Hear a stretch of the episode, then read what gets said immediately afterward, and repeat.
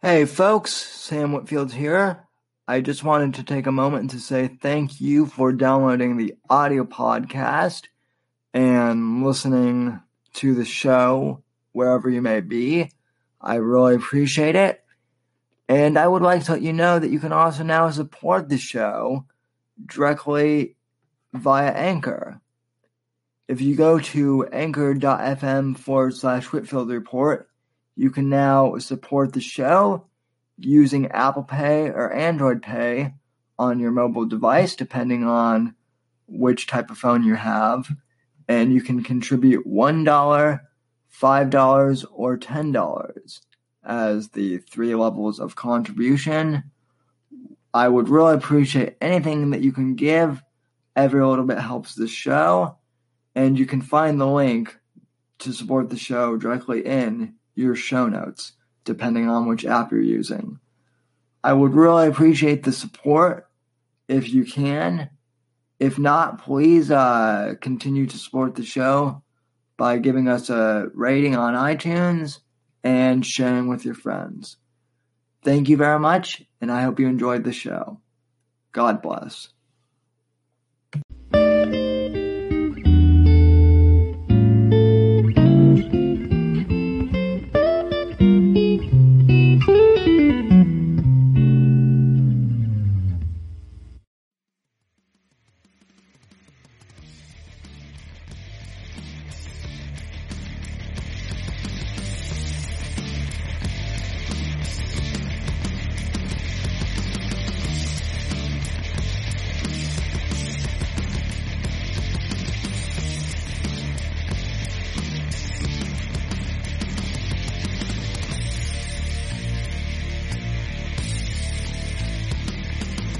And we are live, ladies and gentlemen. Welcome to the Whitfield Report. I am your host, Sam Whitfield, broadcasting live from N G C Studios here in Southern Florida. I want to thank you so much for joining me tonight. Uh, contact info, as usual, you can follow me on Twitter at Sam Diver underscore N G C. And uh, Instagram at samw underscore NGC. You can follow me on Gab at Sam Whitfield. Uh, Facebook.com forward slash Whitfield Report. We just posted the live stream up there. And the sam whitfield dot com is my new website. You can also support the show in two ways. Of course, you can go to patreon.com forward slash Whitfield and become a patron. Or you can... Uh, Go to anchor.fm forward slash Whitfield Report and uh, support the show there using the support button. And if you're listening on the audio podcast, uh, you can uh, just tap on the link with your on your uh, phone and go to the support link directly that way. Um, hey, Chuck, uh, thanks for joining the live stream. Uh, breaking news, John McCain has passed away at age eighty-one. Yes, uh, welcome to the live stream as well, Bogme. Uh, I'm going to, uh, wrench you here in a bit so you can be my, uh, so you can be one of my moderators. Uh, but anyway, let me get to the news story real quick. Uh, breaking news, as I was saying, John McCain is... Um, has passed on. He uh, passed away at age eighty-one. This from Fox News thirty-four minutes ago. Mm-mm. Now I'm just reading from the headlines. Arizona Senator John McCain, a war hero who survived five years as a prisoner of war in Vietnam, served three decades in Congress, and went on to become the Republicans' nominee for president in two thousand eight, died Saturday. He was eighty-one years old. In his last hours, McCain turned down further treatment, his family announced in a statement. McCain was diagnosed with brain cancer in July twenty seventeen. Doctors discovered the tumor during a medical procedure to remove blood clot of his left eye. And well, yeah, which was probably from all the, uh, you know, from all the drone strikes and endless wars that he helped us get into. Uh, mm,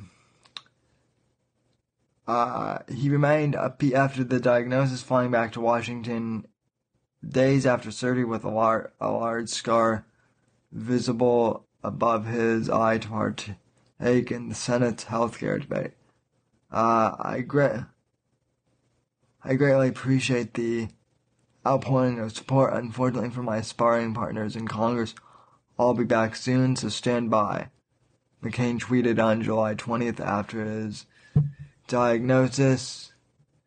Uh, okay, uh, let's see. More on his diagnosis. Uh, let's see. He chose to discontinue medical treatment. Uh, okay. McCain was born in nineteen thirty-six in the Panama Canal Zone, where his father was stationed in the Navy after graduating from the Naval Academy. In nineteen fifty-eight, McCain went to Vietnam. In nineteen sixty-seven, his A four Skyhawk was hit. hit by a surface-to-air missile over Hanoi. McCain, McCain was captured by the North Vietnamese, who tortured and beat him for more than five years. He was in solitary confinement for several of those years. My room was fairly decent-sized, I'd say about ten by ten, McCain would, lay, would later write. The door was solid, there were no windows. The only ventilation came from two small holes at the top and the ceiling, about six by four inches. The roof was tin and it got hot, hot as hell. His captors offered him earlier release after learning his father was a notable naval, naval officer, but McCain refused to leave before the other prisoners. He was released in nineteen seventy-three. Uh, let's see. McCain got a taste of politics in nineteen seventy-six. Okay, let's see. Ooh, he, uh, he replaced, he replaced Barry Goldwater in nineteen eighty-six. Uh, yeah, that's a, I would say that's a loss. Uh, subbing a, taking a true conservative and replacing him with a with a neocon. Alright, so, um, you know, I could continue reading on this. Um, okay. Um. Okay. According to the New York Times, McCain has made clear to the White House that he doesn't want Trump to attend his funeral and would instead prefer Vice President Mike Pence's service. McCain is survived by his wife Cindy, seven children, and five grandchildren. Yeah, and this uh, and this childish behavior of McCain, of not wanting the President of the United States at his funeral, is what really turns me off to him. I mean, on the one hand, with McCain, I have two minds on the subject. Subject. I do res- I do respect him greatly for the fact that he uh, served in our armed forces and was a prisoner of war in Vietnam and gave his limb for this country. Um, that's You know, that that should go without saying that I appreciate that. However, after he got out of the service, he became a pure uh, career politician.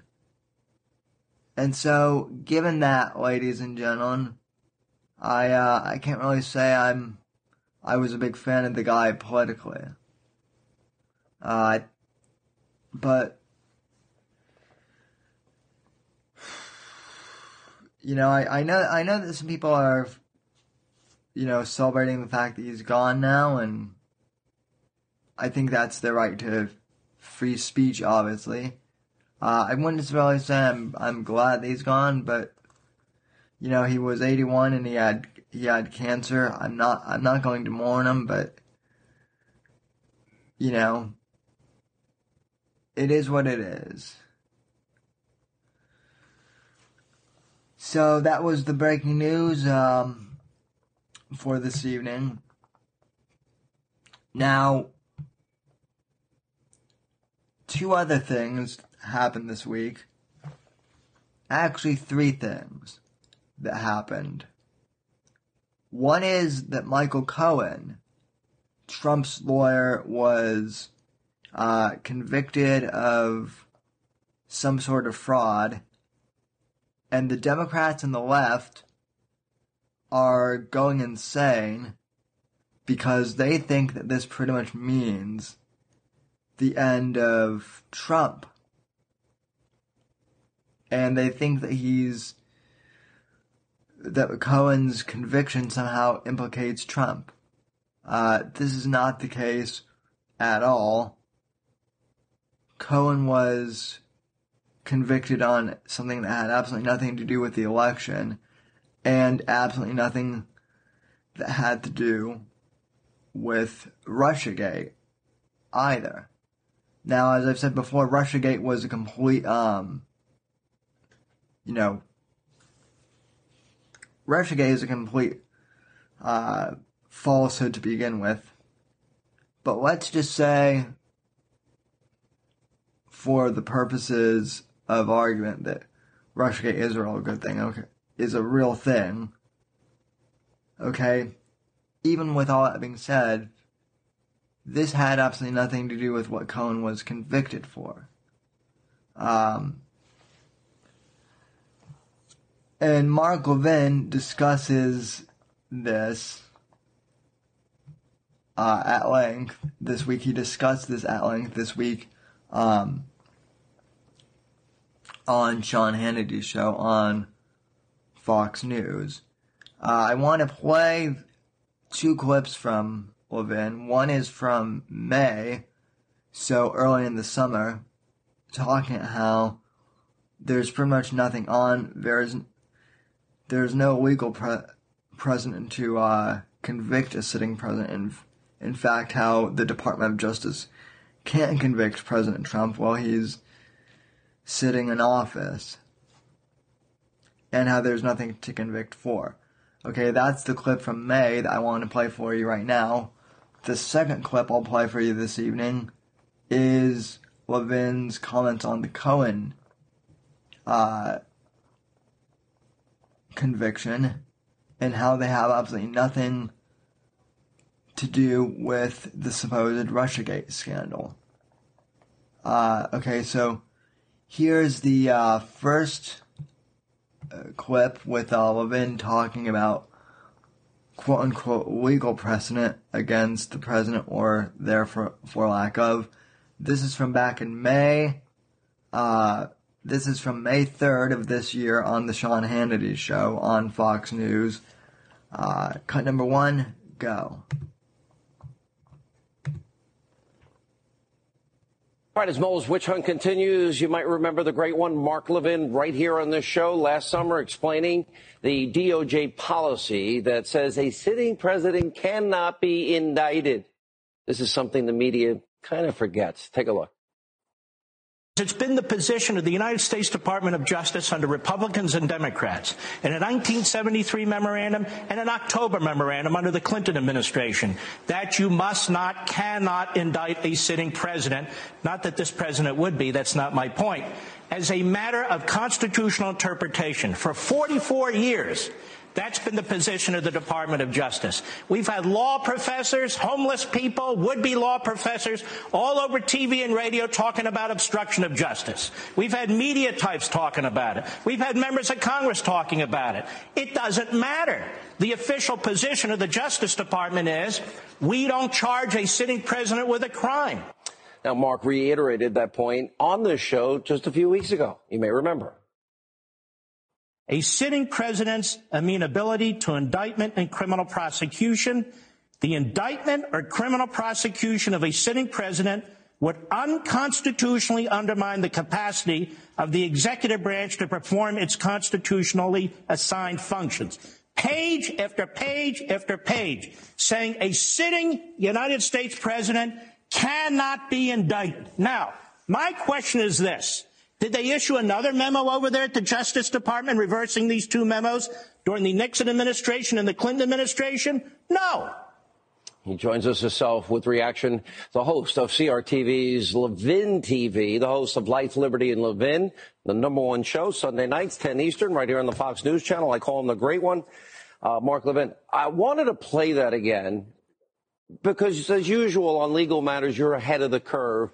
You are a constitutional attorney, and our lazy, overpaid liberal activists that call themselves journalists are wrong like ninety-nine percent of the time. So I want to go through this legally tonight and give you the opportunity to explain it to them yet again. All right, Sean, this is not me speaking. This is the Department of Justice speaking. And the position of the Justice Department has not been repealed and has not been amended since uh, the, the last decision on October sixteenth, two thousand. The President of the United States, this is getting way too complicated and unnecessarily so. You've got a lot of second-tier slip and fall lawyers all over T V spewing things they don't know. They don't understand the Constitution. They haven't studied the cases. I have. First of all, this opinion says, among other things, that grand juries and prosecutors cannot supplant Congress. They cannot supplant Congress. The only way to remove a sitting president is through the impeachment process, not through the indictment process. They cannot disable or hamstring a presidency, which is what they're trying to do as I speak. A prosecutor cannot trigger the twenty-fifth Amendment. The twenty-fifth Amendment is the purpose is not to be triggered by a prosecutor, and he can't step in and try and take advantage of it. These are things that were discussed. The president cannot properly defend himself in litigation under the Constitution as an individual American uh, when he has time that he has to spend on official duties. Unlike uh, so many other individuals, a president of the United States, they point out, is so unique in our constitutional system that it is enormously damaging to him because he can't focus on his defense, which is different than civil litigation, and he can't focus during that time on the nation's security and well-being. And the presidency can't function properly with these kinds of burdens. This is what the memo says. He cannot be indicted as a sitting president, period. This is why, despite all the pablum about, well, presidents have received subpoenas before, tell me, name one president who's ever been before a federal grand jury. There's never been a president in front of a federal grand jury. Ken Starr's team subpoenaed Bill Clinton for having, among other things, not sex so much with an intern in the Oval Office, but lying about litigation that was taking place. And uh, he was subpoenaed, and he decided to do a video. So here's my advice to the President of the United States, who didn't seek it, and to his lawyers. Focus. You're making this too complicated. The Constitution is on the side of the President. The Department of Justice's own position, which you can brief yourselves, is on the side of the President of the United States. Historical precedent is on the side of the President of the United States. Legal precedent is on the side of the President of the United States. Stop listening to all the babbling, the, you know, pleading the fifth, and should he sit down with a subpoena? I would say, if I were the president's lawyer, to Mister Mueller, we want you to present us with an explanation of your defiance of the Department of Justice policy, which you are required to follow as an employee of the Department of Justice. Moreover, we want to understand how it is that you believe that you can burden a president like this while he's in office. And while I'm at it, Sean, we seem to have a few Republicans in the Senate who are very confused about these things, who have voted to protect Mister Mueller rather than protect the office of the presidency, the Constitution, The, uh, and the American people. And they seem to think that they have the power, even though they, we have separation of powers, to tell a president who he can hire and who he can fire. Uh, the part of the problem the president has is he's dealing with ignoramuses, both inside his party and outside his party, and some of whom are dressed up as lawyers. So I would take this all the way to the United States Supreme Court. I would make Mueller and his band of Democrat prosecutors make their case all the way to the United States Supreme Court. Uh, if they try to subpoena him uh, in any way to appear before a federal grand jury and make them make their case against their own Department of Justice, against Supreme Court precedent, and against the Constitution of the United States. And if it takes six months, it takes six months. And if it takes six years, then by God, it takes six years. We're not just talking about the president, which would be enough. We're talking about protecting the office of the presidency, separation of powers. And when you look at those forty-nine areas of questions, there's not a single criminal statute. There's not a single obstruction. What has been obstructed? They're not investigating Russia? What is it that they're not investigating that they don't want to investigate? No. They want to know his intent on whether he obstructed. They want to, they want to treat him like they treated Martha Stewart. Well, guess what? He's the president, Mister Mueller. This isn't one of your failed anthrax cases or one of your failed Whitey Bulger cases. This is the president of the United States. You know what that means? We, the people, have a stake in this. We, the people, get to decide. The framers decided the only way you remove a president is through the body politic, through the House and the Senate. And it's a heavy burden, not by some rogue prosecutor with a bunch of Democrat prosecutors. They don't get to do it. And the people need to rise up and demand, demand that this go all the way to the Supreme Court to put these rogue prosecutors in their place.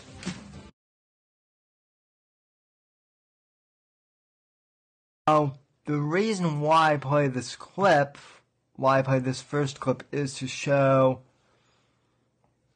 that Mark, and Mark is absolutely right. There's nothing, there's nothing that Mueller can do. He can't actually uh, try and convict Trump of anything while he's in office.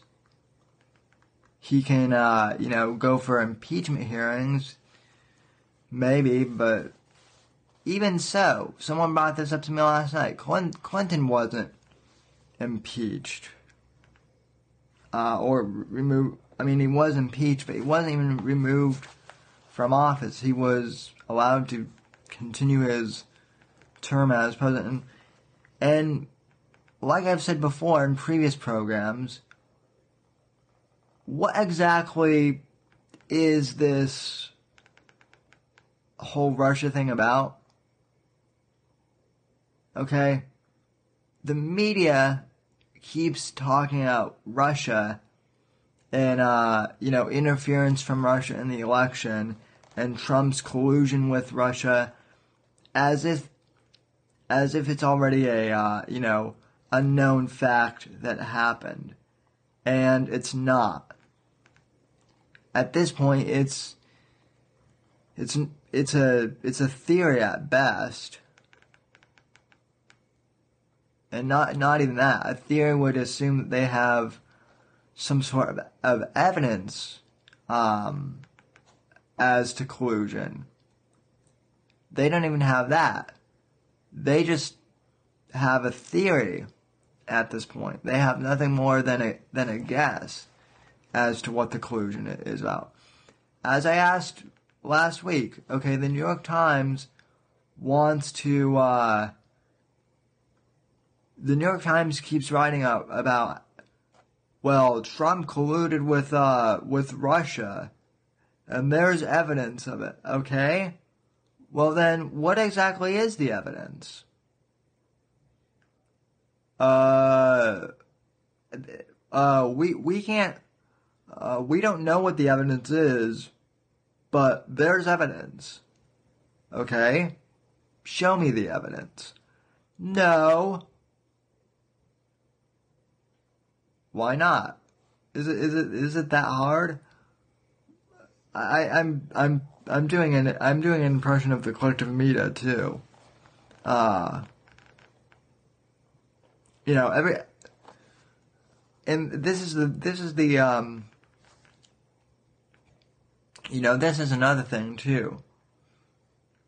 Every time you ask ask like anyone on the left or what the evidence for Russian collusion is, is, well, it just seems so improbable that he, that he won the election. So there must have been interference. So again, This goes back to my whole theory that all this Russiagate crap is, it's just Hillary, it's just Hillary Clinton trying to mess with the democratic process. Remember, she was terrified. Remember back during the, the during the election, she was saying that if Trump lost, he would try to, uh, you know, question the uh, the voting process, and that would make him dangerous. Remember when she said that? It was like a big thing for a while. It was right before the election. Well, guess what? Now she's questioning the voting process, and, and because of her her questioning and because of her team's questioning of that, she's, uh, you know, by her own logic, she's interfering with democracy.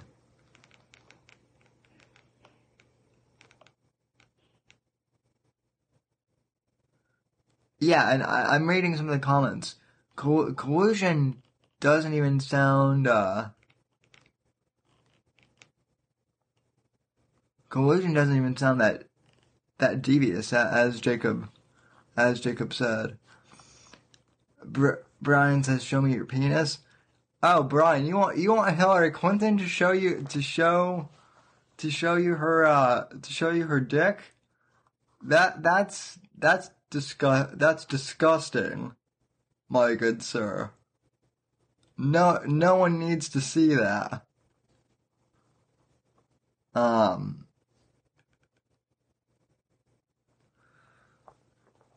But but in all, in all seriousness, I'm I'm getting I'm getting sick and tired of this collusion thing. Of this whole thing of Russia was involved in the in the election. I'm I'm honestly getting getting sick of it. I don't I don't even think Republicans were this hellbent with the with the the Obama birther thing.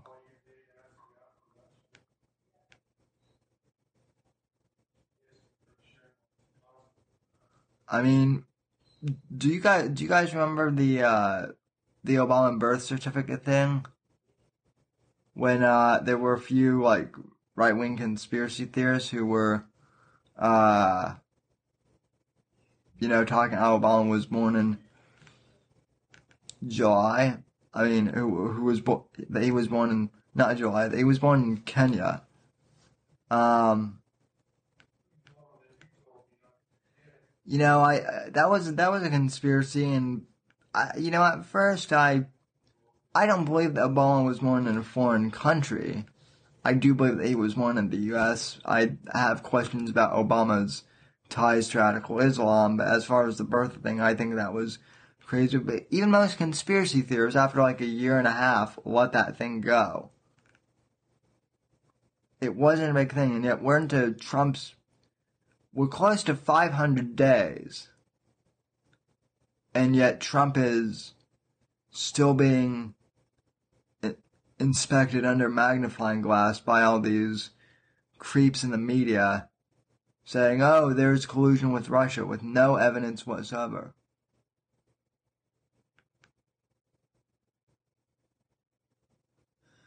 So, uh, let's see. Um... So, we know the Russia thing is fake, but what did they end up finding out in this whole collusion thing? Well, we found out that Michael Cohen's uh, lawyer, I mean, that Trump's lawyer, Michael Cohen, lied to the F B I about stuff not related to the Trump-Russia scandal, quote-unquote. And we also know that know now that he was uh, in trouble for his uh, taxes, too. uh, J- Jacob, uh, Jacob, it says, July, Kenya, time, place, same thing. So, yeah. Folks, if if I seem a little off tonight, it's because I am. I I am a little off tonight, and I, I don't... I don't know exactly why. Why part of it is uh, we've had really bad red tide here uh, in Florida. In fact, it's made national news about how bad the red tide is. Um, and my allergies, they were uh, they were kind of driving me crazy today. So if I seem a little out of it, it's it's allergies. But uh, even so, bear with me. I'm I'm glad I've got four live listeners, and I'm sure, you know, people will enjoy listening to the audio version of this too. Um. Uh-uh. So so as I was saying, what did we find out in this Trump, uh, in this Mueller investigation? We found out that Michael Cohen was corrupt, but that's not really a surprise, is it? So here's Levin talking about um so here's so here's Levin talking about um da- damn it Brian well well my pant my pants are on but they but they won't be off but they won't be uh, on for long after the show um so Oh, yeah, but Bogey, I am on Stitcher um, as well. Anyway, uh, Trump's lawyer, Cohen, is, has been convicted for crap that doesn't even relate to uh, the Russia investigation. So, uh, you know, that's nice to know that after five hundred days we found out that Trump's lawyer was corrupt, which, let's be honest, most lawyer, lawyers are corrupt. And if you have a lawyer named Michael Cohen, I mean, doesn't they... Don't, doesn't it sound... Doesn't the name Michael Cohen... It sounds like a mob lawyer, just inherently. So... Um... But let's let's see what the what the uh, what the Mueller investigation has brought up with Cohen. So here's Levin talking about that earlier this week from August twenty-first. Clip number two, go.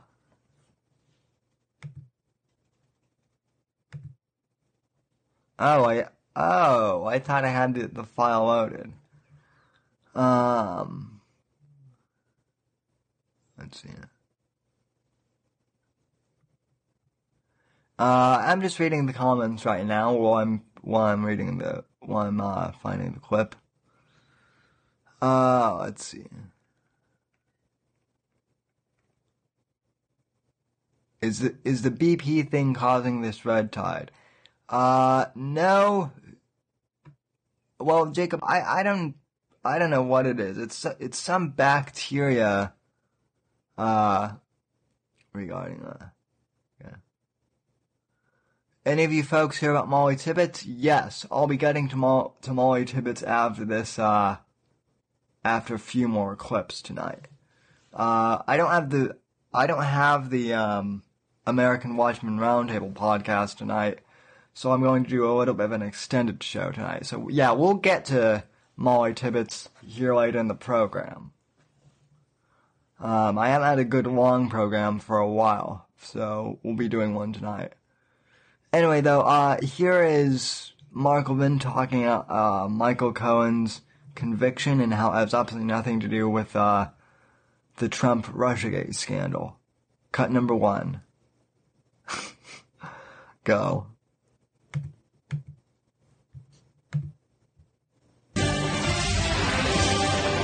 All right, here with reaction to all of today's breaking news. He's the host of the number one show, Sunday nights, ten Eastern, Life, Liberty, Levin, right here on the Fox News channel, host of C R T V's Levin T V. We call him the great one for a reason, Mark Levin.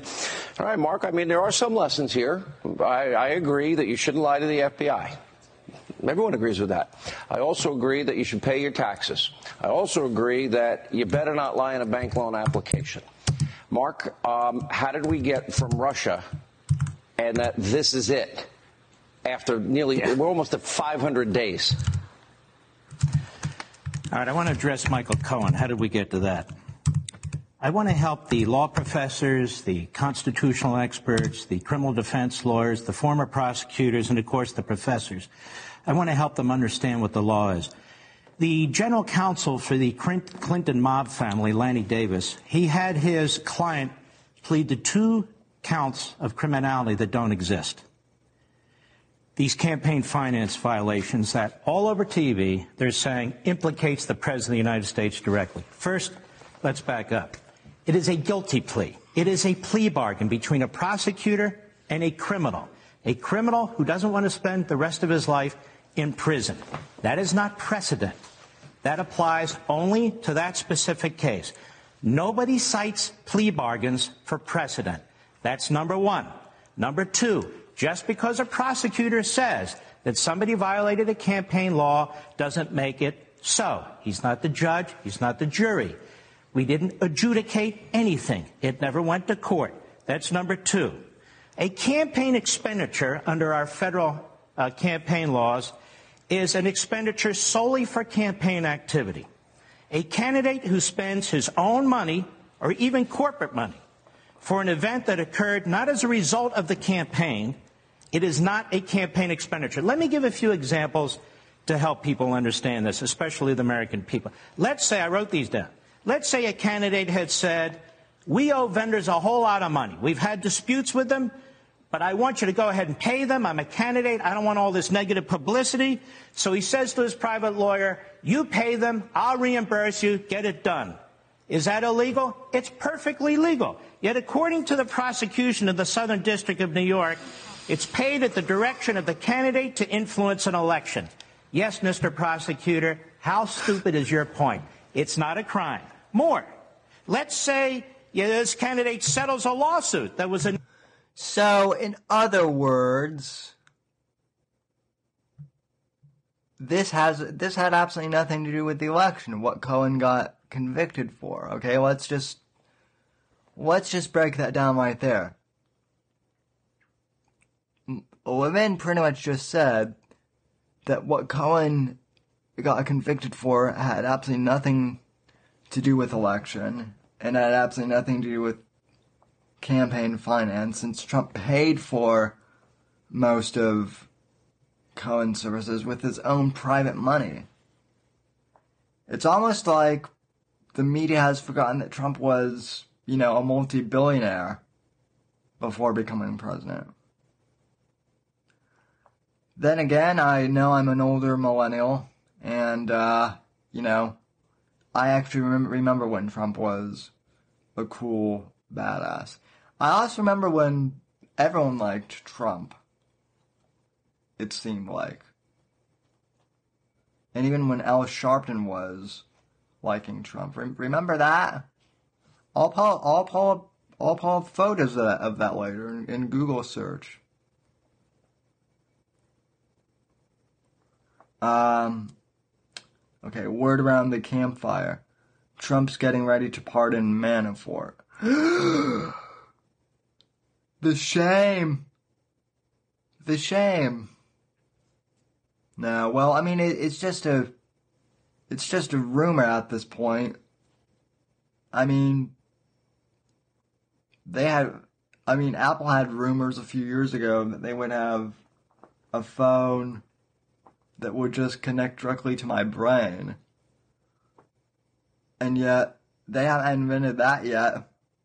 So, you know, it's all rumor mills at this point. But anyway, as Levin was saying, Cohen's conviction had absolutely nothing to do with the election.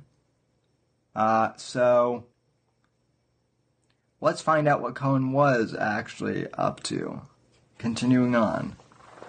Before he becomes a, uh, a candidate, and he says to his, his personal lawyer, I want you to pay, settle that lawsuit, you can use my corporate funds, my private funds, whatever it is, that is perfectly legal too. The prosecutor would say, but that influenced the election.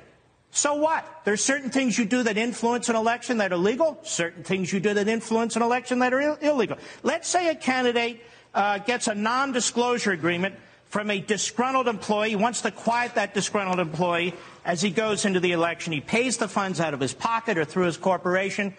Perfectly legal. Nothing here was spent out of the campaign. Nothing was done with the campaign or to the campaign. This is exactly what the federal law is, and Mister Lanny Davis had his client plead guilty to two offenses that aren't offenses, that the prosecutor insisted were offenses. That's why he's no good. That is Michael Cohen against Donald Trump. Donald Trump's in the clear. Let's say Donald Trump even directed Michael Cohen to make payments in non-disclosure agreements. So what? He's allowed to do that. Now, here's my question. Has the Southern District of New York ever paid money in a non-disclosure agreement with any of its employees? How about any U S attorney's office in the United States? How about the Department of Justice? How about any business? How about, How about any union? How about the D N C? How about members of Congress? It's done all the time, but call it hush money. And all of us, hush money. Oh, they can't pay hush money. Well, it is hush money. It's legal. It's a contract. It's done all the time. Now, what does Mister Mueller have left? It's work. He's chasing the Manhattan Madam. Who the hell's the Manhattan Madam? I don't know. You know, he's interviewing. He's dragging her in front of the grand jury. What's next? The Manhattan Madam. He's got uh, he's got Manafort where he wants him on, on banking charges. Uh, he set up a few guys like Flynn, who's gotten in trouble. Now they have Cohen. What do they have? They have nothing. I'll tell you what they have. Mister Mueller, as a federal prosecutor, is preparing his impeachment report, which is an unconstitutional activity. Mister Mueller is supposed to be non-political. He's not supposed to be preparing impeachment reports. Mister Mueller, I told you before, you can't indict a sitting president. I told you that fifteen months ago. Now you figured it out. You and Rosenstein figured it out. Now you and Rosenstein are trying to figure out what to do with the subpoena. You see, Sean, Giuliani was on your show the other day, or somebody's show. He said, why do they take two or three weeks? I'll tell you why they take two or three weeks. Because Mister Mueller has to consult Mister Rosenstein, his boss, to figure out what to do with this subpoena. I'll tell you what happens when they issue that subpoena. The President of the United States takes it all the way to the Supreme Court, and what does he cite? Department of Justice memos. What else does he cite? The Constitution of the United States. So this is going to be an impeachment battle in the end. The President of the United States, if he doesn't get involved in the uh, perjury trap, think about that. They don't have a crime. He needs this interview to create a crime against the President of the United States, this prosecutor. Well, that's pretty damn outrageous. So in any event, I want the news media to understand, you know what took place in the Southern District of New York? Nothing that matters. Zippo. No, Mark. There was no violation of federal campaign laws. Lanny Davis blew it. Lanny Davis. Lanny Davis, he puts out a tweet today. Today, Cohen stood up and testified under oath that Donald Trump directed him to commit a crime. You're a dummy, Lanny, by making payments to two women for the principal purpose of influencing an election. If those payments were a crime for Michael Cohen, then why would they be a crime for Donald Trump? They weren't a crime for Michael Cohen. He screwed himself, and they're not a crime for Donald Trump either. Now move along and go back into your corner with Hillary Clinton. So what we found, what we have found out after two years almost, is that, you know, Cohen might have screwed himself, Manafort might have screwed himself, but basically, uh, but basically the prosecution team. Uh, oh, Mueller. See, see, this is how bad everything is getting. I'm even forgetting Mueller's name, or Mueller, however the hell you, you pronounce his name now. Um, uh, we've spent, Mueller has spent two years going after Trump, and he has nothing to show for it. And and by the way, isn't all this stuff being like funded by the taxpayers indirectly, since it is the the because, uh, you know, at this point, Mueller's wasting public money. So, at some point, Trump's gotta, gotta say, alright, you're out, bye, see you later, see you later, asshole. I mean, the left has been flip, flipping out and saying if, if Trump fires Mueller, that that's, you know, automatically like a a sign of his goals or whatever. No, it's it's not.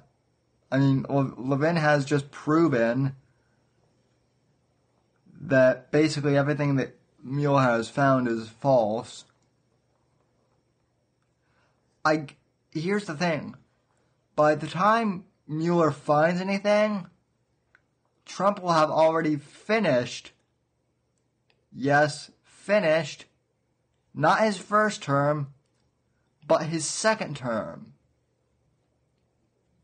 I bet it, I bet it will take, I bet it will take twenty twenty-four, um, for, uh, Mueller to actually find anything on Trump. I'm using the big bell, bad L word, L word again. What? Lit, litigation? Yeah, it, it, well, I mean, logic is, logic is a, bad, is a bad word too, but yeah, so is, so is litig, litigation. And in Trump's case, there is absolutely no litigation going on. So, yeah, this... Anyway, uh... Let's... Let's finish this clip. Uh, I do want to go on to Mollie Tibbetts later, because I do have some opinions about that. Uh, especially... Especially since that that is a... kind of a controversial topic now, I guess. Uh, but anyway, I want to finish up uh, this clip from Levin. So, uh, cut number three, go. Well, obviously, he's a huge Clinton sycophant. Um, so this twenty sixteen campaign, we're, what, seventy-seven days out, is now becoming, as I have said for a long time, it's about impeachment, keeping Obamacare, them wanting their crumbs back, eliminating ICE, open borders, and stopping the investigation into what I say is the biggest abuse of power. Here's what I want to ask you. So we now have Hillary Rodham Clinton obstructing, violating the Espionage Act, no indictment. We now have her paying for what turns out to be a, a foreign entity, a foreign agent, putting together Russian lies that are disseminated to the American people to influence an election, lies never verified, never corroborated, then put as the bulk of information in four FISA warrants. Comey, Sally Yates, Rod Rosenstein, they all signed right. off, and they all said, they swore, they put their, their good name and credibility behind it. I don't see Comey right. indicted. I don't see any. I don't see any Hillary Clinton indictments. I don't see any crimes that are being pursued here. Barack Obama had what two million dollars in campaign finance violations. He just paid a uh, fine. Can I, can I interrupt for a second? Yeah, go ahead. Interrupt on my own show. The head of the F B I is not the head of the F B I anymore. He's a confessed leaker, and he's under investigation by the Inspector General. The deputy F B I director uh, was fired and is under criminal investigation. Mister Stroke, who was the head counterintelligence investigator, was fired, and he's under investigation, I believe, or will be, or should be, under investigation as well. That's the top tier of the Federal Bureau of Investigation. I've never heard of anything like this before. You have a mole in the Deputy Attorney General's office who's working with Stroke, who's been fired. His wife works for uh, the Fusion G P S, no, pushing out the yeah. opposition research against the President of the United States, getting it in front of the FISA court through the F B I. Bruce Orr, Bruce Orr, who served for the Deputy Attorney General of the United States. And there's there's tons more. You have FISA court judges that have never been held to account. Fraud. You had an application that was filed with the FISA court. They didn't say who paid for the opposition research that was used To, to violate their rules. I got to run, Mark. Yeah, we need a special counsel now for that. You know, some great, smart constitutional lawyer once wrote a book, and in the book he said this is a post-constitutional America. Oh, that was you. We're there. Yep, we sure are. I agree with uh, Sean's sentiments full, fully. We're also... It's strange. I, I said this a few weeks ago, but do you rem- remember how, uh, you know, the Democrats and Obama were laughing at Mitt Romney back in twenty twelve for saying that Russia was a threat? Oh, uh, Mister Romney, uh, the nineteen eighties called, and uh, they want their foreign policy back. Uh, Reagan's not president anymore. But I'm the coolest president there was. Uh, my name's Barack Obama, and I approve this message. Um, Obama's actually one of the few presidents I can do an impression of. It's not that hard. Um, anyway. Isn't it funny how the Democrats were making fun of Romney for saying that Russia was...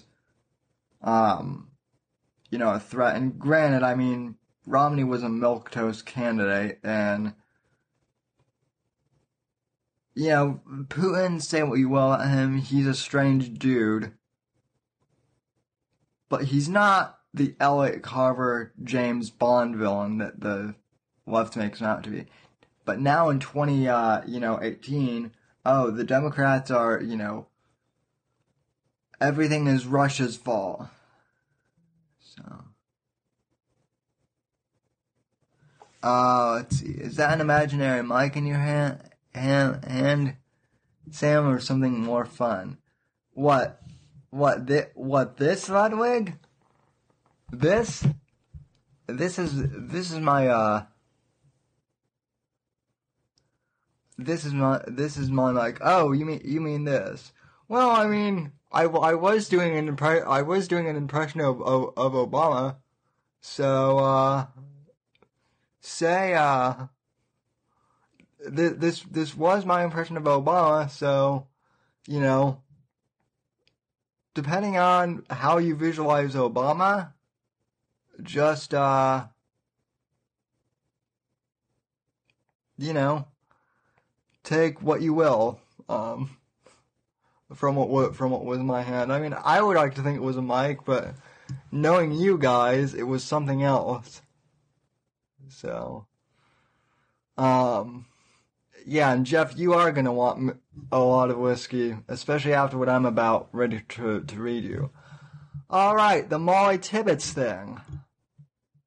Let's get on to that, shall we? First off, I've heard numerous uh, inaccuracies about this. Uh, first off, I heard I heard earlier this week that she was twenty-four, and uh, that doesn't appear to be the case. She was twenty. Um.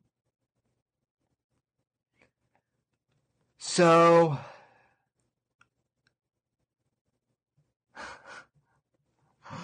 I'm just going to uh, go ahead and read this uh, article from Business Insider, and uh, yeah, I'm not so sure I'm going to read the comments, uh, especially, especially the last one Brian read uh, out loud on, on the pod, on the podcast.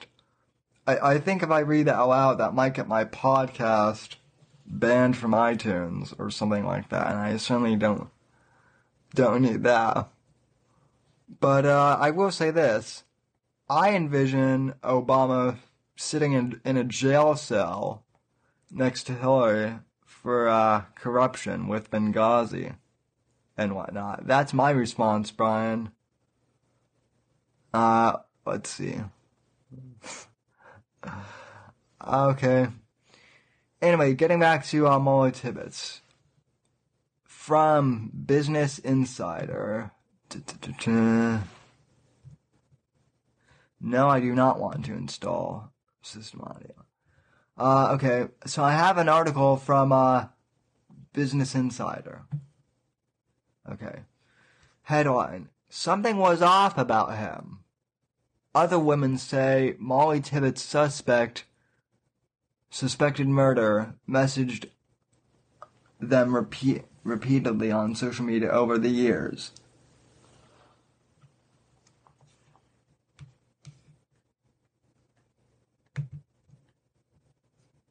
The man charged with first-degree murder in the death of twenty-year-old Mollie Tibbetts reportedly made repeated unsolicited advances on social media towards local young women.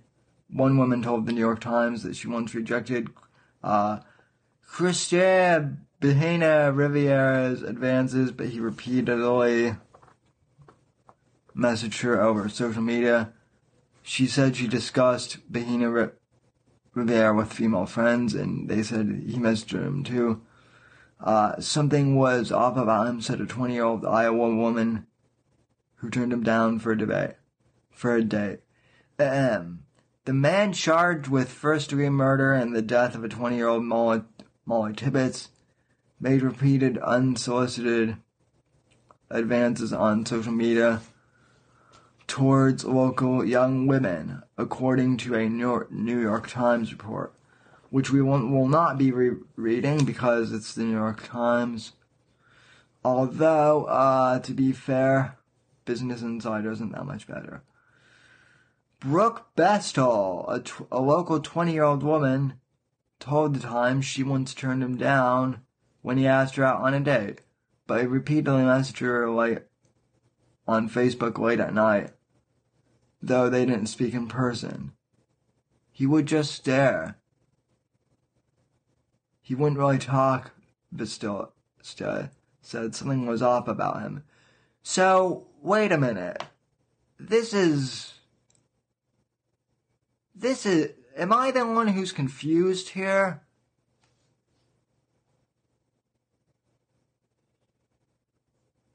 So... Wait, wait, wait. So if if I'm, so the guy was repeating was repeatedly me- messaging her on Facebook, and then she said he would just stare, he wouldn't really talk. So were they video conferencing or like, you know? Just messaging each other? I'm, I'm confused. Uh, later, Al- Alana, thanks for tuning in. Am I, am I the one who's confused by that? Maybe, maybe the article has something further on that. Okay. Uh, Bestow said he would just message her over and over, like, every week or so. She said the most recent message came, uh, June thirteenth at three a.m. Uh, after Bahena Rivera was arrested, two of Bestow's friends told her that he had also messaged them and that Bestow said she wondered how many other girls he was trying to talk to. Uh, Bahena Rivera is jailed on five million dollars cash bond after prosecutors alleged he abducted Tibbetts while she was out for an evening run in Brooklyn on July thirteenth, killed her, and disposed of her body in a cornfield. Preliminary autopsy results from the state medical examiner's office found Tibbetts died from multiple sharp force injuries. Uh, law, law enforcement officials and Bahena Rivera's employer told the Times the suspect seemed like a hard-working and law-abiding presence in the community, who is often seen in the local park and grocery store. Authorities said Bahena Rivera and, and uh,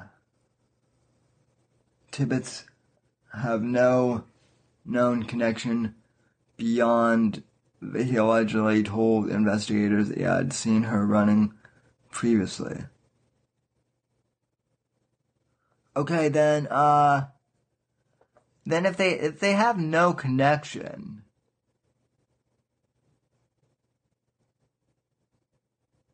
if, if they, if they had no connection here, here, folks, and believe me, I'm not blaming Tibbetts for anything, you know, it's horrible that she was murdered, but, so they, they didn't know each other, and yet, the way Facebook works is you have to be, you have to be friends with someone for them to message you, right? I mean, I, I know that there's that spam folder. There's like that hidden spam folder where like, you know, spammy people can me- can message you. But like for someone to pop in your, in your main messenger, I'm pretty sure um, that you have to be friends with someone, right? So why would all these women friend this guy that they don't even know? I mean, tangentially. I mean, did one of them know him and this guy was popping up on everyone's, you know, suggested friends list? Eh, anyway. That element doesn't, it doesn't really matter. I, I'm just...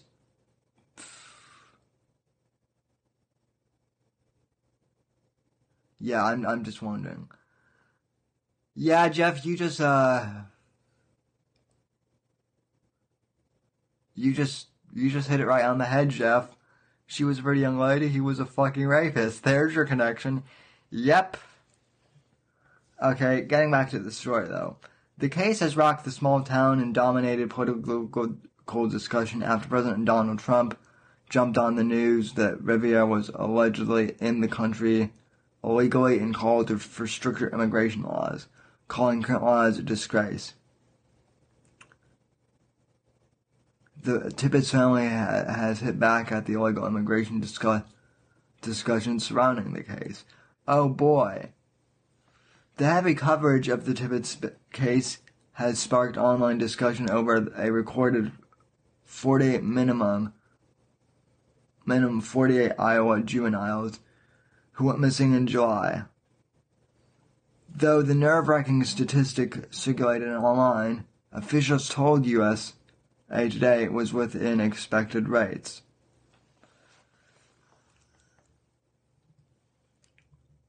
Okay. So, uh... yeah, that... So... Yeah, that's the, uh, that's the article, ladies and gentlemen. Now, like I, now, like I, now, like I said, it, it doesn't really make, it doesn't really make sense to me how they were connected on Facebook. Like, if they were, if they didn't know each other that well, I mean, they, they had to have known each other to be connected on Facebook, you know, or... Or, uh, you know, or, or maybe, or maybe, or maybe Molly is like a lot, a lot of these girls who just like, you know, and not just girls, but millennials in general who just, you know, friend people on Facebook who are in the suggested area. I don't know. And, and again, I'm not, I'm not blaming her, obviously. Don't take my, uh, comments out of context. What happened to her is obviously horrible. But, I mean, the social media thing does weird me out a bit. That's a, that's all I'm going to say. Um,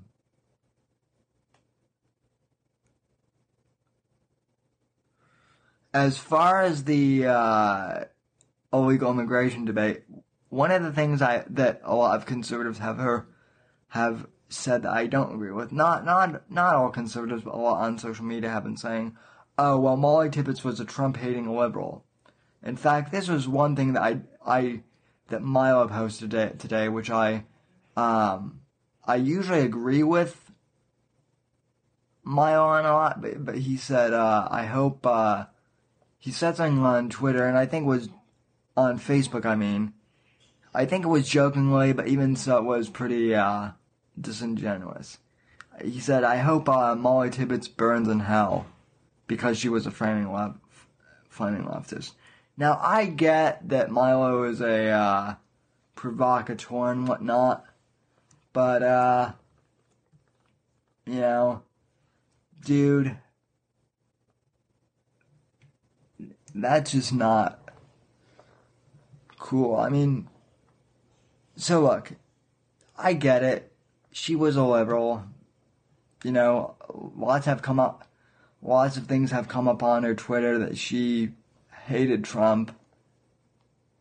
And yeah, I get the irony that she was, you know, I get the irony that she was, you know, saying that illegal immigrants are good, and I get, I get the irony that she was killed by someone, but still, it is horrible, and uh, I think the guy should should get the uh, death penalty.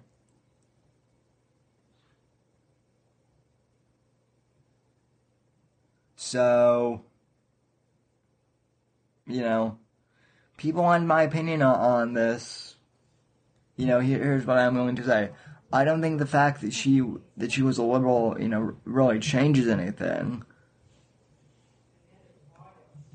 It's unfortunate, but it doesn't change anything for me.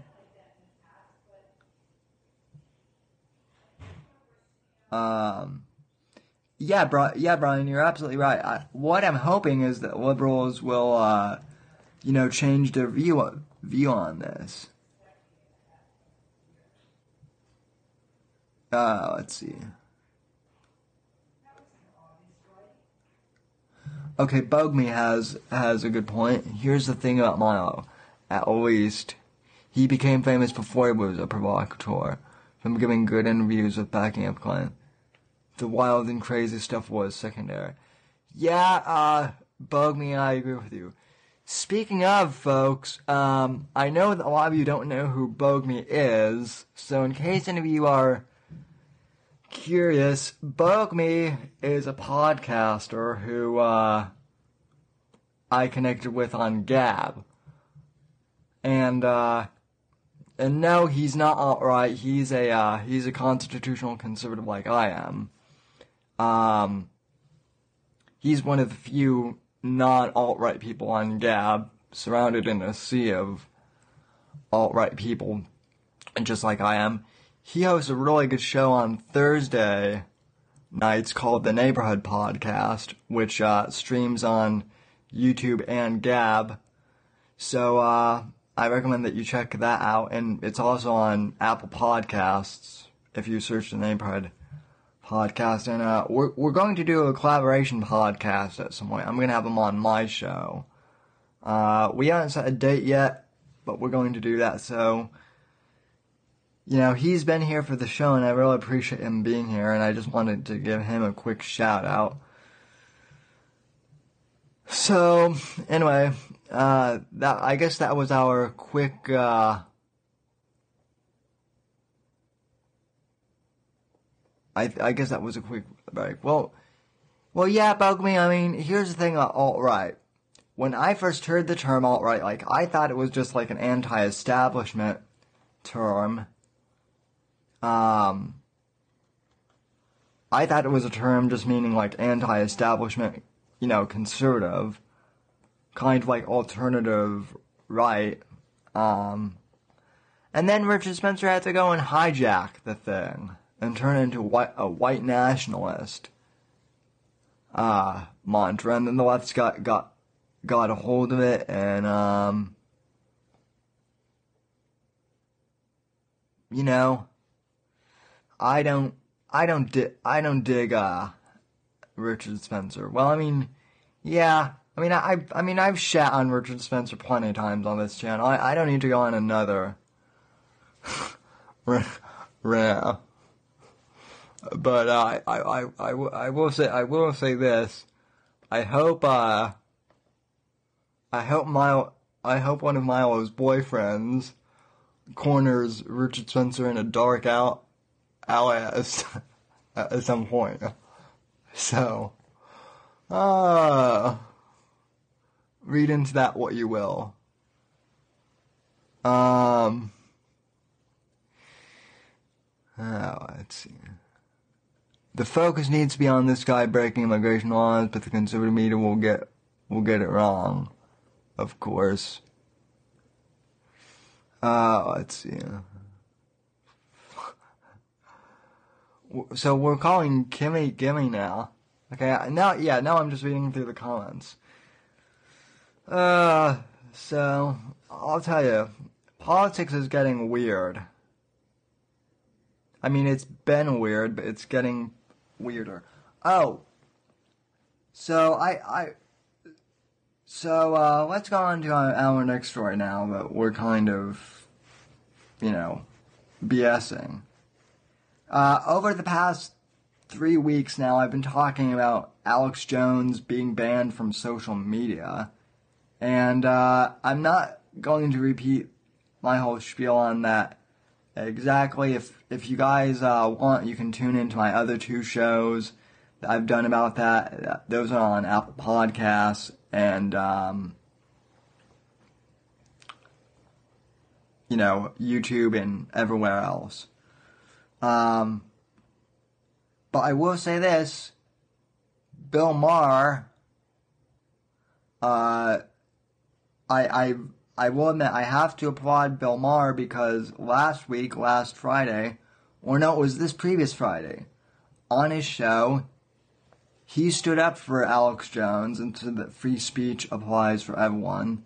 There was a big panel on his show, and he actually got into a debate with a lot of these S J W liberals who were saying, thank God that uh, Alex got banned from social media.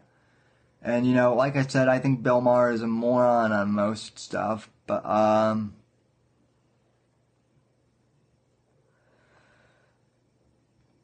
But, you know, when it comes to free speech, at least he's consistent. So, uh, let's see.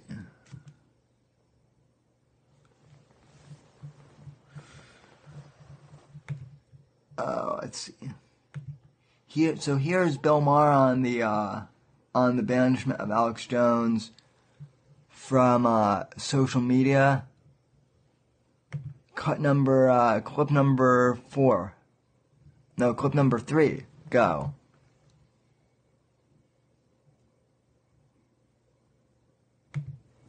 Uh, I will never live that. Okay, yes. I, no, it's, it's, it's, I, I will never. You that's your that America's right not you that great. Right I, I am now officially excommunicated. All right. So I'm going to talk about free speech for a minute because Alex Jones, uh, who is not my friend and who tells crazy lies about me, uh, is uh, thrown off Twitter, I think, and Facebook and a few other platforms. I think he's going to. Uh, Thank God.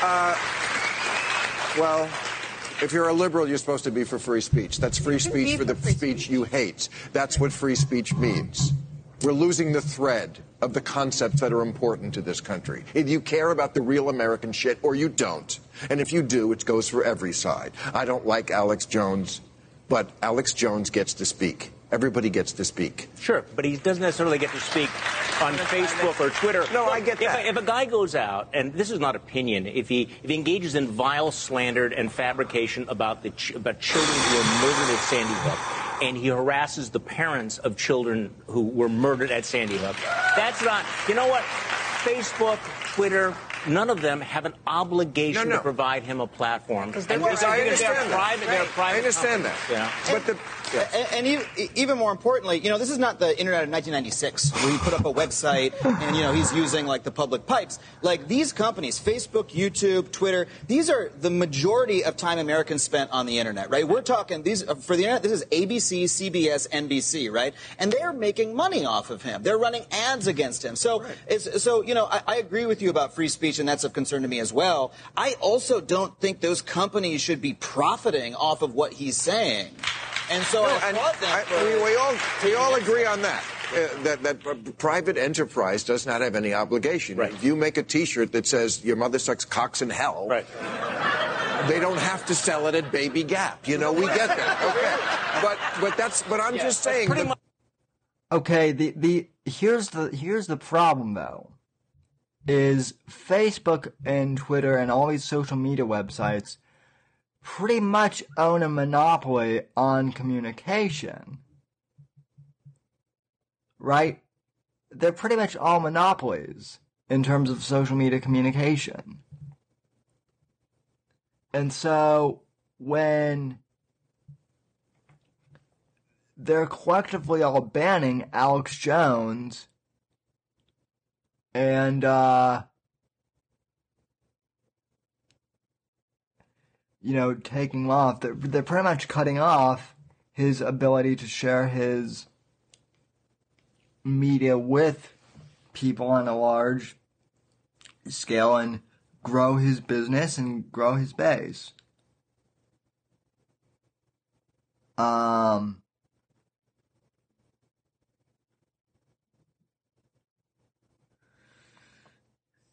so, you know, Bill, Bill Maher's ar- arguments, you know, comparing, comparing that, you know, to comparing, you know, forcing Alex Jones to stay on Twitter to, you know, selling pornographic t-shirts at Baby Gap. That comparison, while, while funny, is not going to fly because, uh, you know, you really can't compare the two. Gap does not have a does not have a, have a, a monopoly on where clothes designers, on where uh, clothing designers can, uh, you know, sell their stuff. Uh, Facebook and Twitter and all these social media websites, they do have a have a monopoly on this shit. So, you know, that argument is stupid, but I. I do agree with Bill, Bill Maher's initial, you know, thing that free speech should be for everyone.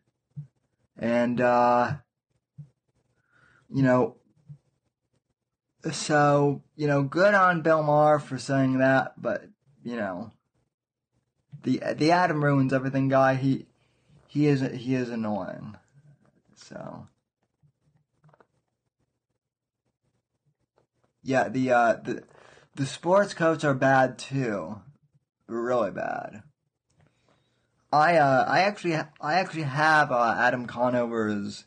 I have that blazer in blue, and it looks it looks a lot better. So, uh, so uh, anyway, oh. Also, someone in the comments mentioned uh, Owen Benjamin here a, a little while ago, right? Eric, Eric, was that you who mentioned Owen on this on the stream earlier? Because uh, it's time for a little. I haven't talked to Owen Benjamin in a while. As some of you may know, I was a fan of his. Uh. Earlier this year, and then I, uh, and then I wasn't once some of his lackeys, uh, well, went after me for, uh, defending, uh, John Neary, who is another YouTuber, who, uh, Owen's little opening act slandered and called racist. Well, long story short, uh, Owen Benjamin, in my opinion at least, has gone from being an actual conservative to basically just a, uh, you know, a petty celebrity who's jealous that he's losing his grip on show business. So, uh, oh, it was you, Jeff. And, uh, someone sent me this clip today, and uh, Owen Benjamin was talking uh, crap about Joe Rogan uh, and Bert uh, Cristhian on his uh, podcast last night, and they, they were all they were all talking about how um you know Owen has turned into an alt-right comedian, and uh, Owen made this really. He made this really distasteful um, response, basically slamming his his former friends. Really, it seemed like um, to me, and uh, he called he called them all losers, and uh, a lot more. So I, I do want to play a few excerpts of this video that Owen put up. I know. Um, I, I, know, I know that a lot of you don't want to, uh, uh, watch this, but let, let's, let's, uh, let's just go, let's just go through this. Let, let, let me respond to Owen. So, okay, Owen, if if you're watching this, this is uh, this is for you. I know that you're upset that uh, Carole, I mean that Joe Rogan won't have you back on the show. I know you're upset about that, but uh, you know, I don't think you're handling things too well, dude. I I I really don't. Uh, anyway. Here's uh, clip number five. I won't say go because, uh, because uh, you know, Jeff Jeff is kind of calling out. I, I do realize that I'm saying that as myself, by the way, Jeff. It's it's more for the audio podcast listeners that I, that I say that. So, uh, anyway, here is Owen's overreaction to people not even really criticizing him, but making jokes about him. And uh, I thought Owen was supposed to be all for making uh, jokes.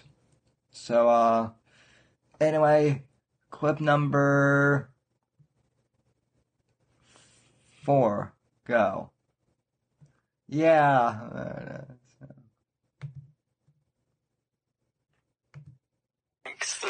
That's right. Number one racist comic in America. Move over, Owen Benjamin.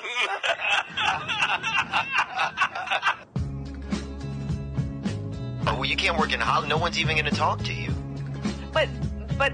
You couldn't say, like, look what I... Even just, like... I don't I don't disagree. I just, I don't... Right. I hadn't thought it through. And but imagine that. Like, imagine if you are conservative...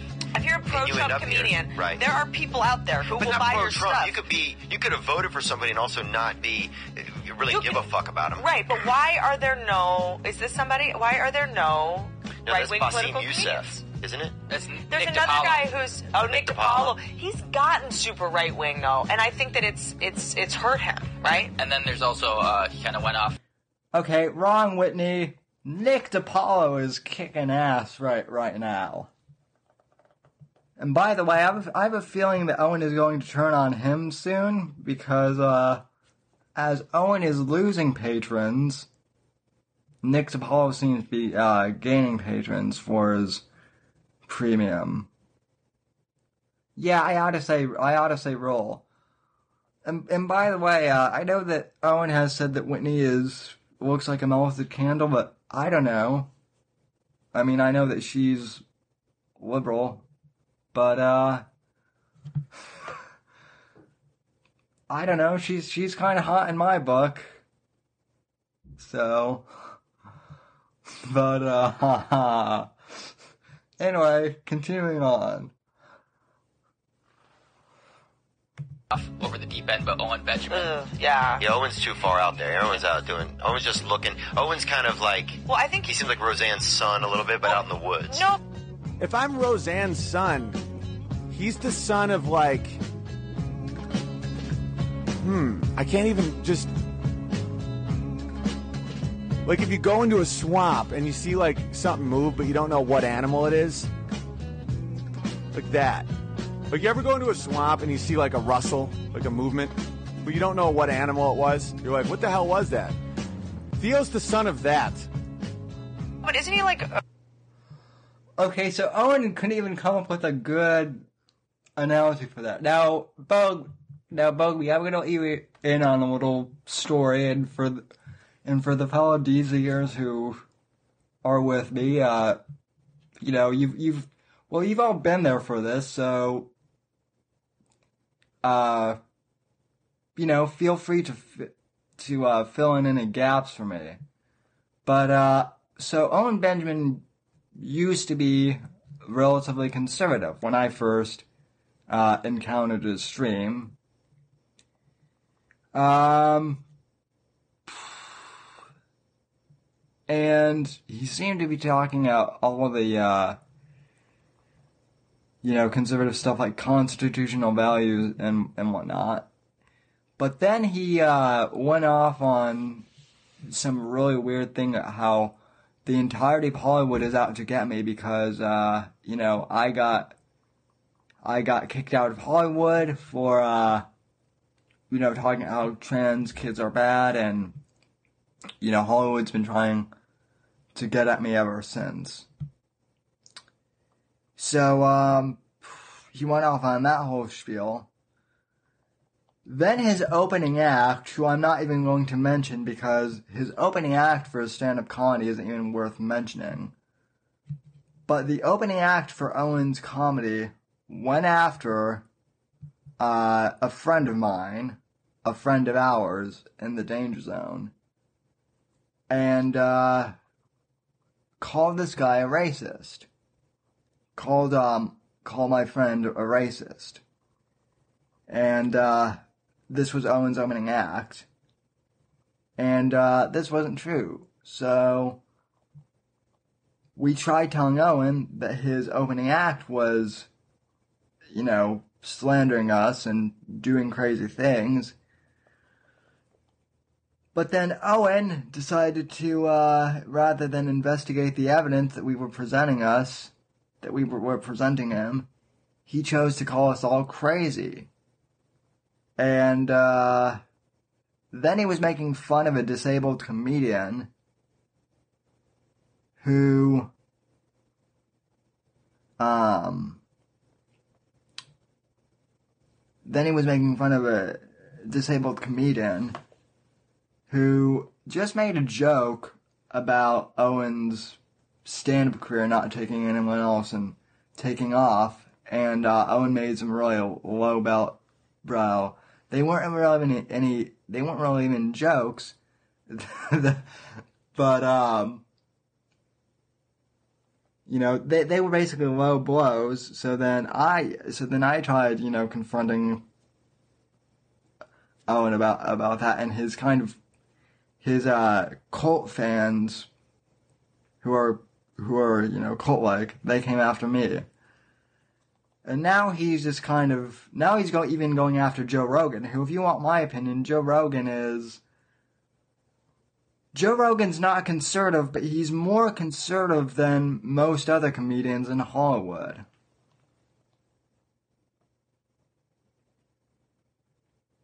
So, oh, well, well, Brian, well, Brian, you you said you said uh, you said uh, you said the opening act's name in the chat. Well, yeah, jo- yeah, I, I, I see all the comments, but uh. We're not we're not supposed to announce that yet, are we? We'll we'll get to that in a few weeks. All right. Um, anyway, you're going back. I'm going back. So, men's rights activist or a white power activist, or I'm probably spreading rumors, but no, it's gotten a little bit bizarre. He's also like trashing comics. Like, get out of here. Yeah. He trashes comics. Like, get out of here, she says, attacking Owen. I know, right? The irony is not lost on me, guys. Don't don't don't sweat that. It's called postmodernism. They have no, they believe in nothing except power acquisition. So when you say this comic is such a white power guy, he trashes comics. Uh, at that point, you realize these people stand for nothing. Uh, we stand for nothing, Lebowski. Yeah, it's just gotten, I think. Okay, well, if you were upset for. If you, oh, and if you were upset with uh, Whitney for for trashing you, then why did you spend three hours on Twitter last night under a fake account? But we all know it's you trashing Owen and I mean trashing Whitney and Joe Rogan and uh, Bert Kreischer.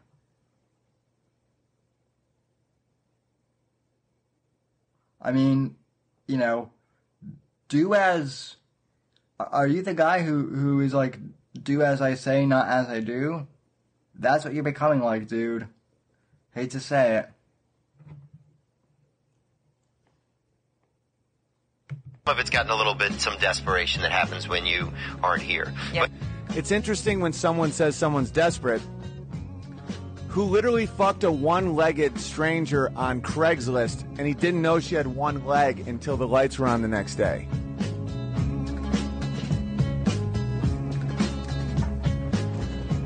Good times. All right, let's read some super chats. A one-legged stranger.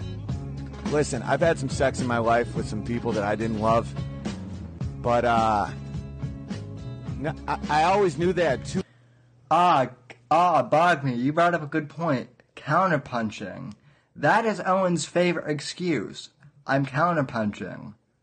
Okay, counterpunching is when you when you try and use logical arguments against someone. And, you know, I realize things have changed, but I ascribe, I ascribe to the Andrew Breitbart book of counterpunching, which is that you counterpunch with logic and whatnot. You don't you don't need to get down on someone's level to to counterpunch.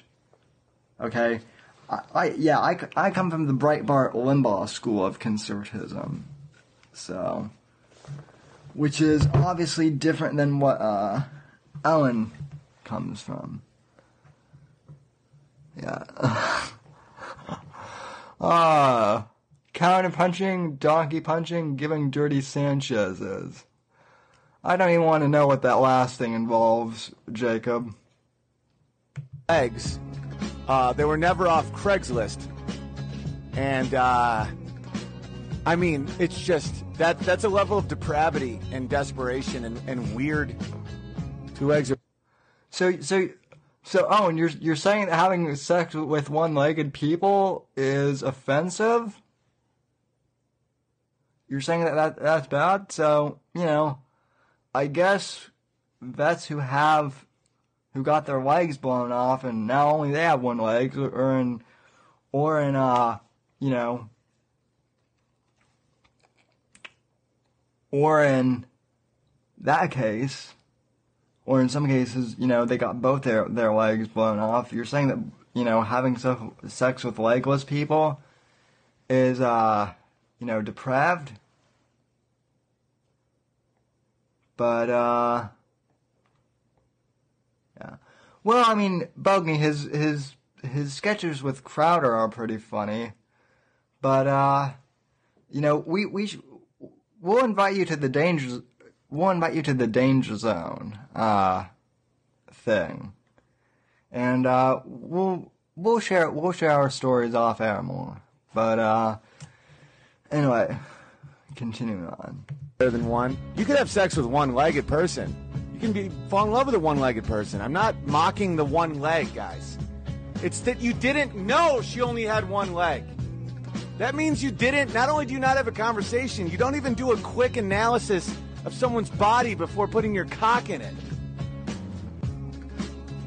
Not anymore, B B. I'm done with him. You don't have to be done with Theo. Want to hear the craziest fucking thing? And for any of you motherfuckers that out there that are like, oh, Big Bear is so emotional, he really keeps a grudge. I still like Theo Von, and that's not battered wife syndrome. I find him funny. I know exactly why he did that. I know exactly the weakness that made him do that. I I know he doesn't believe it. Uh, I think he's a pussy, but he's funny. I'm glad he exists. I think underneath it all, he's a good guy. Um, I, I've had great times with him. I enjoy being around him. I feel the same way about Bert Kreischer. This isn't even that personal. It's like, I like some of these dudes. I like Joe Rogan. I just think they're fucking puss. They've just become pussies. Um, I wanted to talk to you about social media, okay? Because I, I love you. I, I love you too. I think you're a very good guy. I really do. But you are the worst. This Rogan podcast, by the way, was the first time I had heard about uh, Owen Benjamin, by the way. This was the podcast I heard about Owen Benjamin on. And also, and if you don't have, but if, if you have no grudge with these guys, then why are you making, why are you making like a ten minute video on these people? Just saying.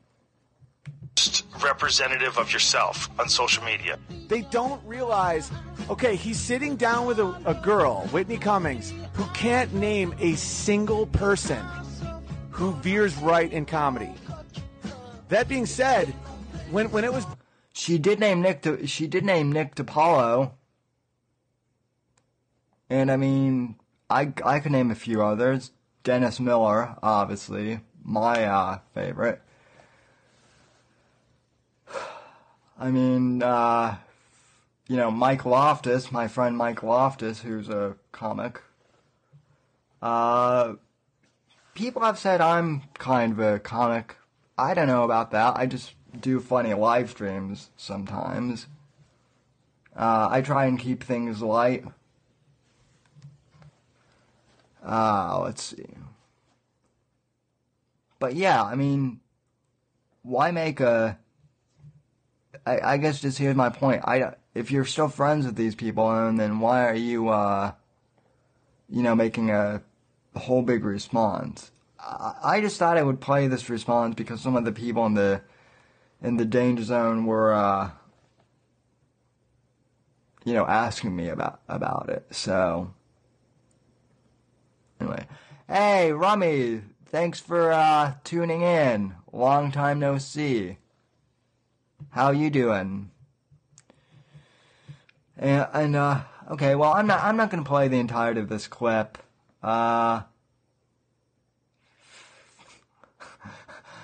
but yeah, you you get the point. I just don't get why Owen is bashing on these people who are supposedly his friends. Well, I mean, I I do. But, I mean, why why would you bash on your friends like that? Just doesn't make sense. Anywho, well, I think uh, that'll do it for tonight's show. It's uh, about ten thirty, so I want to thank you uh, all for joining me tonight. As always, you can uh, support me on Patreon by going to patreon.com forward slash Whitfield, or by uh, signing up uh, for the podcast via Anchor and supporting us there at anchor.com forward, forward slash Whitfield Report. Um, and as always, you can uh, follow me on social media at any of these uh, outlets. Again, Twitter, face, and Twitter and Instagram at smdr underscore ngc, facebook.com forward slash Whitfield Report. You can uh, read my blog at the sam whitfield dot com. And, uh, yeah.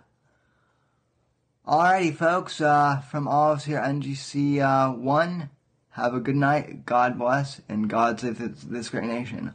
I'll be back next week for another edition of the Whitfield Report. Take care and God bless.